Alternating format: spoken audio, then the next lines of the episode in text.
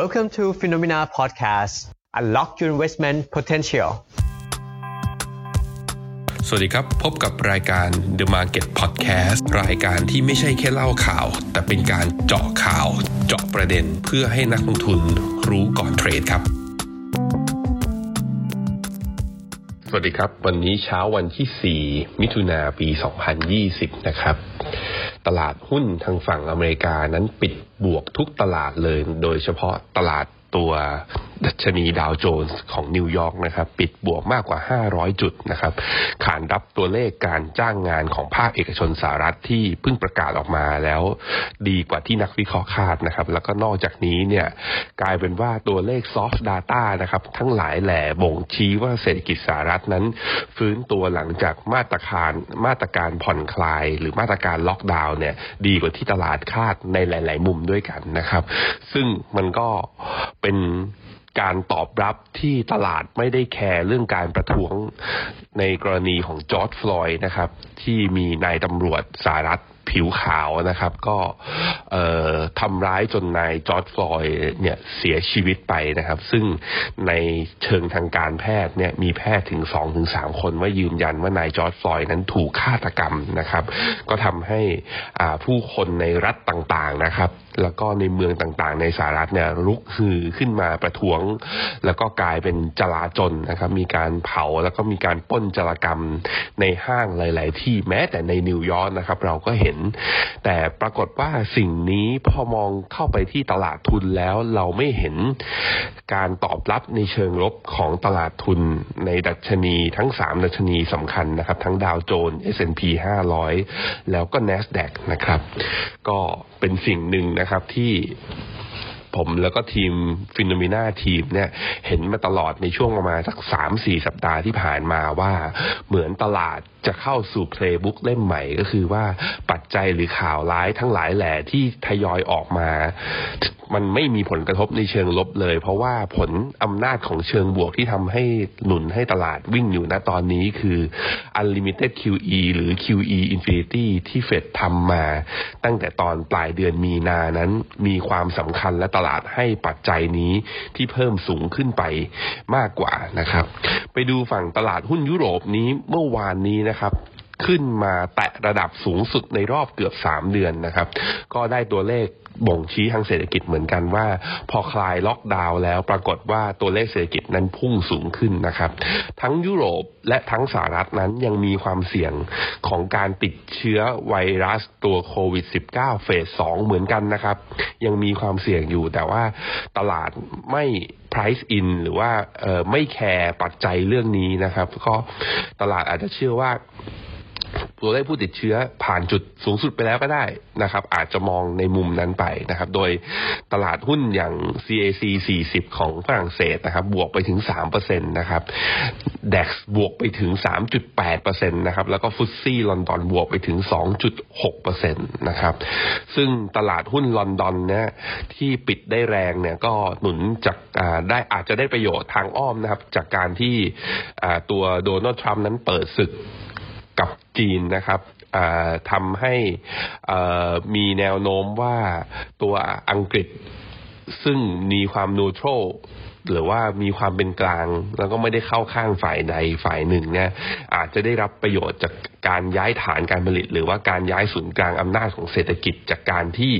ฮ่องกงอย่างเงี้ยครับฮ่องกงพออมีกฎหมายความมั่นคงที่จีนประกาศออกมาปั๊บนะครับ ก็ทำให้ตัวฮ่องกงเองอาจจะได้ยกโดนโดนสหรัฐยกเลิกสิทธิประโยชน์ทางภาษีหลาย ๆ อย่างไป ทางนายกประานายกรัฐมนตรีของอังกฤษคือนายบริสจอนสันก็เลยออกประกาศออกมาว่าอาจจะให้สถานะ UK citizen นะครับ กับคนฮ่องกงมากกว่า 3 ล้านคนทันทีนะครับ ก็มันก็แสดงให้เห็นว่าอังกฤษก็พอเห็น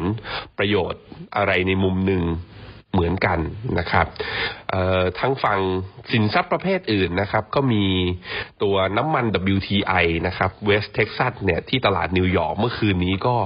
บวกขึ้นมาอีกนะครับ ขึ้นมาปิดที่ประมาณ 37.29 ดอลลาร์ต่อบาร์เรลนะครับ แล้วก็ย่อลงมานิดหนึ่งตอนเช้านี้นะครับ ก็ได้รับได้รับ ข่าวดีกระตุ้นก็คือว่า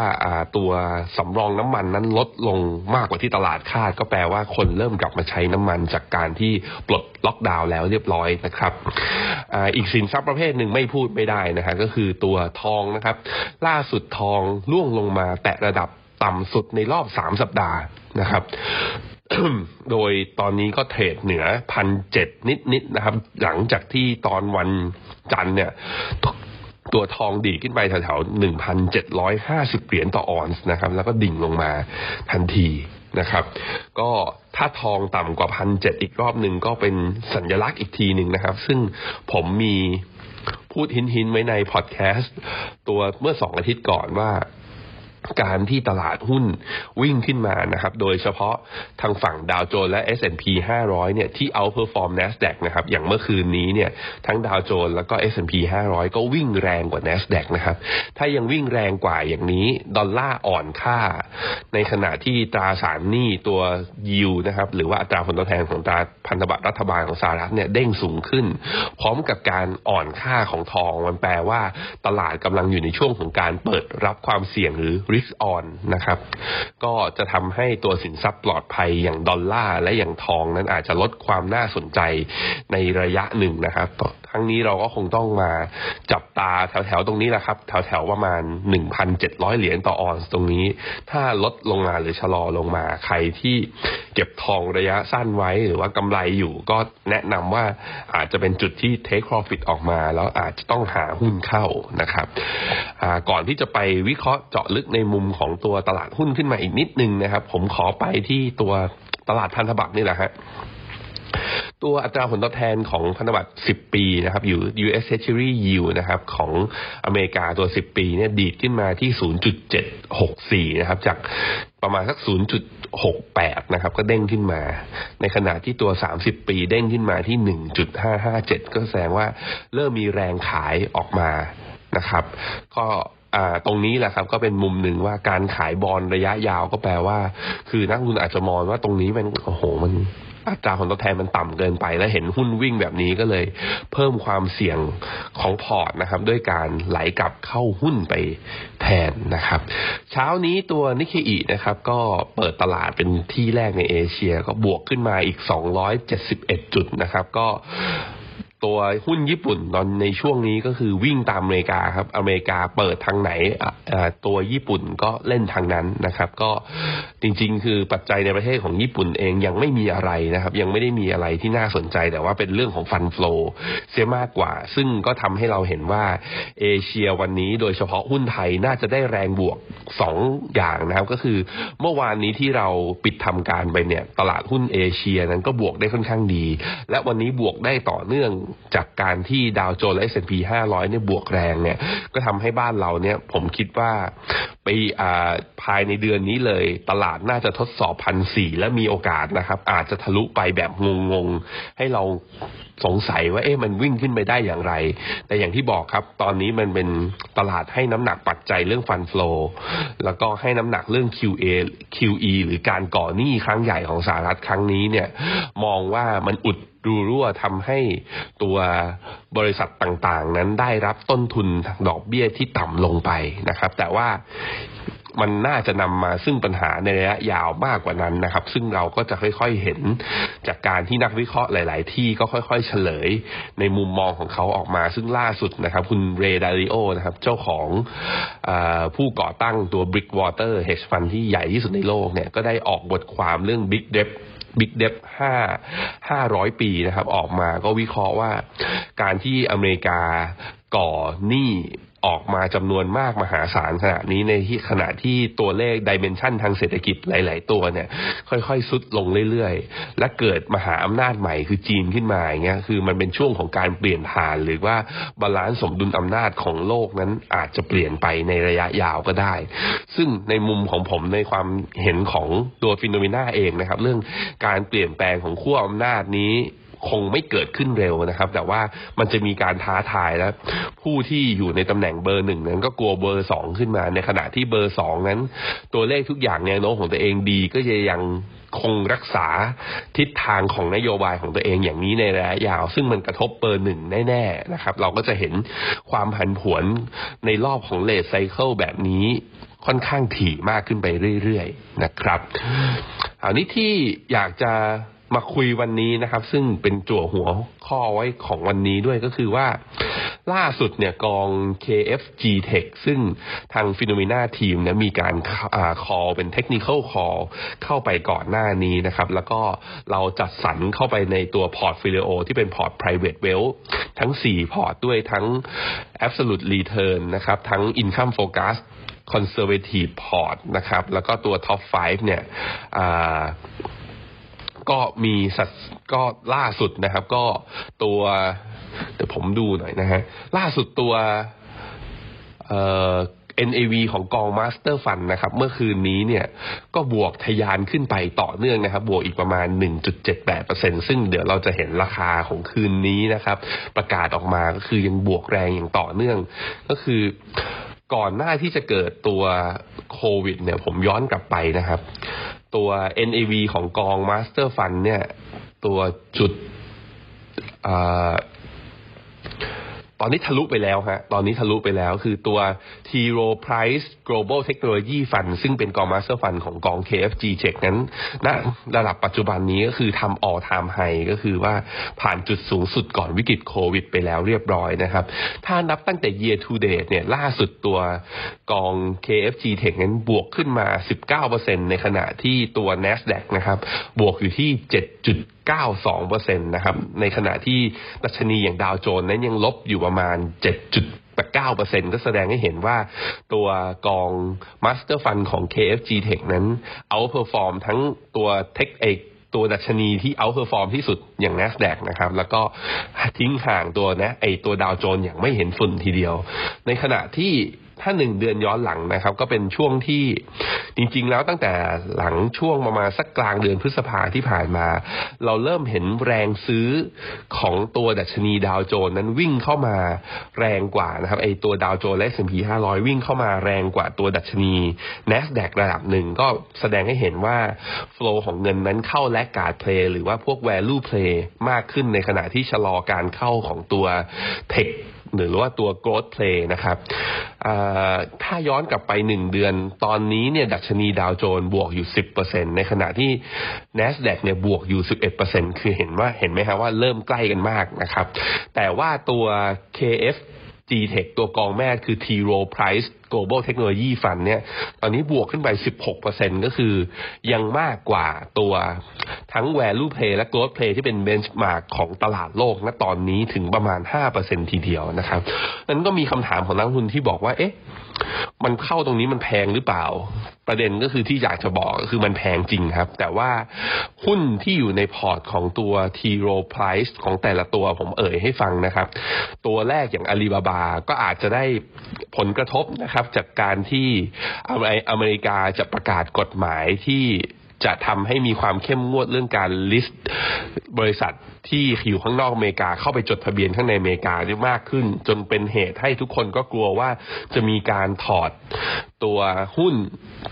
ที่เป็นหุ้น สถานะคือสัญชาติจีนที่จดทะเบียนในอเมริกาออกนะครับ ก็เกรงกันว่าอาลีบาบาจะกระทบด้วยหรือเปล่า ก็จะเห็นว่า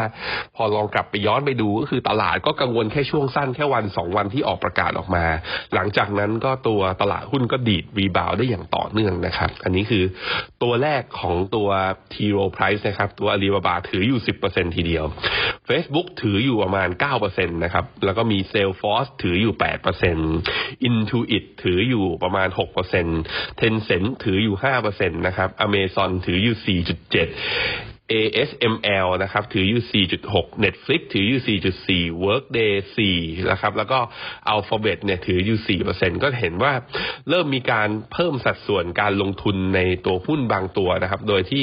บางตัวก็มีการชะลอแล้วก็หายออกไปอย่าง Atlassian เนี่ยก็ไม่ติดท็อป 10 แต่ว่า Alphabet ก็ขึ้นมาแทนนะครับออีกตัวหนึ่งที่เห็นก็คือตัว Netflix นะครับ ก็สัดส่วนนี่ก็เพิ่มขึ้นมาอีกเล็กน้อยก็ได้ประโยชน์จากการทั้งกลายเป็นว่าพอหลังล็อกดาวน์มาเนี่ยตลาดก็คาดไปว่า subscription ของsub หรือ subscriber ของ Netflix เนี่ยก็น่าจะ ไม่ได้ย่อลงนะครับ อย่างมีนัยสำคัญมากนักก็คือเหมือนกับกลายเป็น habit ของคนไปแล้วนะครับ ถึงแม้ว่าตอนล็อกดาวน์จะว่างมาดู Netflix แต่ว่าตอนหลังจากนี้ไปก็อาจจะไม่ก็คือก็เลยทำให้ตัวอกอง T. Rowe เนี่ยมีการเพิ่มสัดส่วนตัว Netflix เข้ามานะครับ แต่ว่าก็เป็นตัวที่อาจจะ underperform ของตัวอื่นนิดนึง แต่ว่าเราก็เริ่มเห็นว่ามีการทยอยเพิ่มสัดส่วนของพอร์ตเข้ามาอยู่ข้างใน นะครับ มีคำถามครับว่าแล้วถ้าคนที่เพิ่งเข้าเข้าไปแล้วหรือว่าอยากจะเพิ่มสัดส่วนหรือยังไม่ได้เข้าแล้วอยากจะเพิ่มณตรงนี้ไปเนี่ยจะสามารถเพิ่มเข้าได้หรือไม่นะครับ ก็ต้องบอกในความเห็นว่าในมุมของอินเด็กซ์นั้นนะ ณเริ่มตั้งแต่วันที่เราเริ่มคอเข้าจนถึงวันนี้เนี่ย ตลาดก็อาจจะขึ้นมาค่อนข้างเยอะนะครับ แถวๆประมาณสักห้าหกเปอร์เซ็นก็คือตอนนั้นตัว N น s d a q ยังไม่ได้ปิดแก็บตอนนี้ก็ปิดแก็บแล้วก็ใกล้เคียงกับตัว all time high ไปแล้ว ในขณะที่กองแม่ของ KFC Tech นั้นทำ all time high ไปเรียบร้อยแล้วแบบนี้นั้น ก็แสดงว่าอัพไซด์ข้างบนนั้นค่อนข้างจำกัดนะครับ แต่ผมมองว่าถ้าตลาดจะยังเปิด risk on แล้วตัว fund flow ของหุ้นเนี่ย ยังพยายามเข้าตัว value play แบบนี้ คือมันไม่ทำให้ growth play ย่อลงหรือว่ามีการเทขายตัว growth play หรอกครับ แต่ว่ามันจะทำให้ตัวทั้งตลาดเนี่ยปรับตัวขึ้นได้ โดยจะอาจจะเป็นช่วงที่ growth play อาจจะวิ่งช้ากว่านะครับ เพราะนั้นในมุมของ tactical เนี่ย เราอาจจะผมคิดว่าใครที่พอทนและเปิดรับความเสี่ยงได้ อาจจะไปเข้าใน sector ที่เป็น value play นะครับ อย่างพวก financial sector หรือว่า energy sector หรือไปเข้าเป็นตัวที่เป็นดัชนี เป็น ETF ที่ล้อกับตัว S&P 500 ไปเลย อย่างณตอนนี้อาจจะได้รับประโยชน์มากกว่าในระยะสั้นนะครับ แต่ว่าในระยะยาวผมเชื่อว่า growth play ที่ตลาดเล่นกันมาก่อนหน้านี้นะครับ พวกหุ้น ตัวเทคโนโลยีทั้งหลายเนี่ย จะเป็น new normal ก็คือจะทำให้ตัวผมเชื่อว่ามันจะถ่างแล้วก็กินสัดส่วนข้างใน MSCI World มากขึ้น technology sector เนี่ยตอนนี้ก็กินสัดส่วนอยู่ที่ประมาณสัก 20เกือบ 30 แล้ว ผมคิดว่ามีแนวโน้มว่าอาจจะกินสัดส่วนมากขึ้นไป เพราะว่าในวิกฤตโควิดที่ยังมีความไม่แน่นอนสูงแบบนี้ยังตอบไม่ได้ครับว่านอกจากตัว หุ้นเทคโนโลยี หุ้น cloud-based ทั้งหลายนะครับ แล้วตัวไหนที่จะสามารถเฉิดฉายหรือว่ากลับมา outperform ได้อีกครั้งหนึ่ง เพียงแต่ว่าตอนนี้ตลาดมองว่า แวลูนั้นวิ่งช้าเกินไป การเปิดเมืองนั้นจะทำให้หุ้นแวลูนั้นวิ่งดีดแรงมากกว่านี้นะครับสำหรับวันนี้พอกันแค่นี้ครับ แล้วพบกันใหม่วันหน้า สวัสดีครับ p h e n o m e n a Private Wealth เราเลือกเฉพาะสิ่งที่ดีที่สุดสำหรับคุณ บริการแนะนำการลงทุนในกองทุนรวมแบบเน้นผลลัพธ์ ดูแลคุณโดยที่ปรึกษาการลงทุนส่วนตัว แจ้งเตือนคำแนะนำการลงทุนทุกวัน p h e n o m e n a Private Wealth เริ่มต้นที่เป้าหมาย วางแผนเพื่อผลลัพธ์ สำหรับผู้ที่ลงทุนตั้งแต่ 3 ล้านบาทขึ้นไป สอบถามรายละเอียดเพิ่มเติมได้ที่ www.phenomena.com หรือโทร 02 026 5100 ผู้ลงทุนควรศึกษาข้อมูลสำคัญของกองทุนโดยเฉพาะนโยบายกองทุนความเสี่ยงและผลการดำเนินงานของกองทุน โดยสามารถขอข้อมูลจากผู้แนะนำก่อนตัดสินใจลงทุน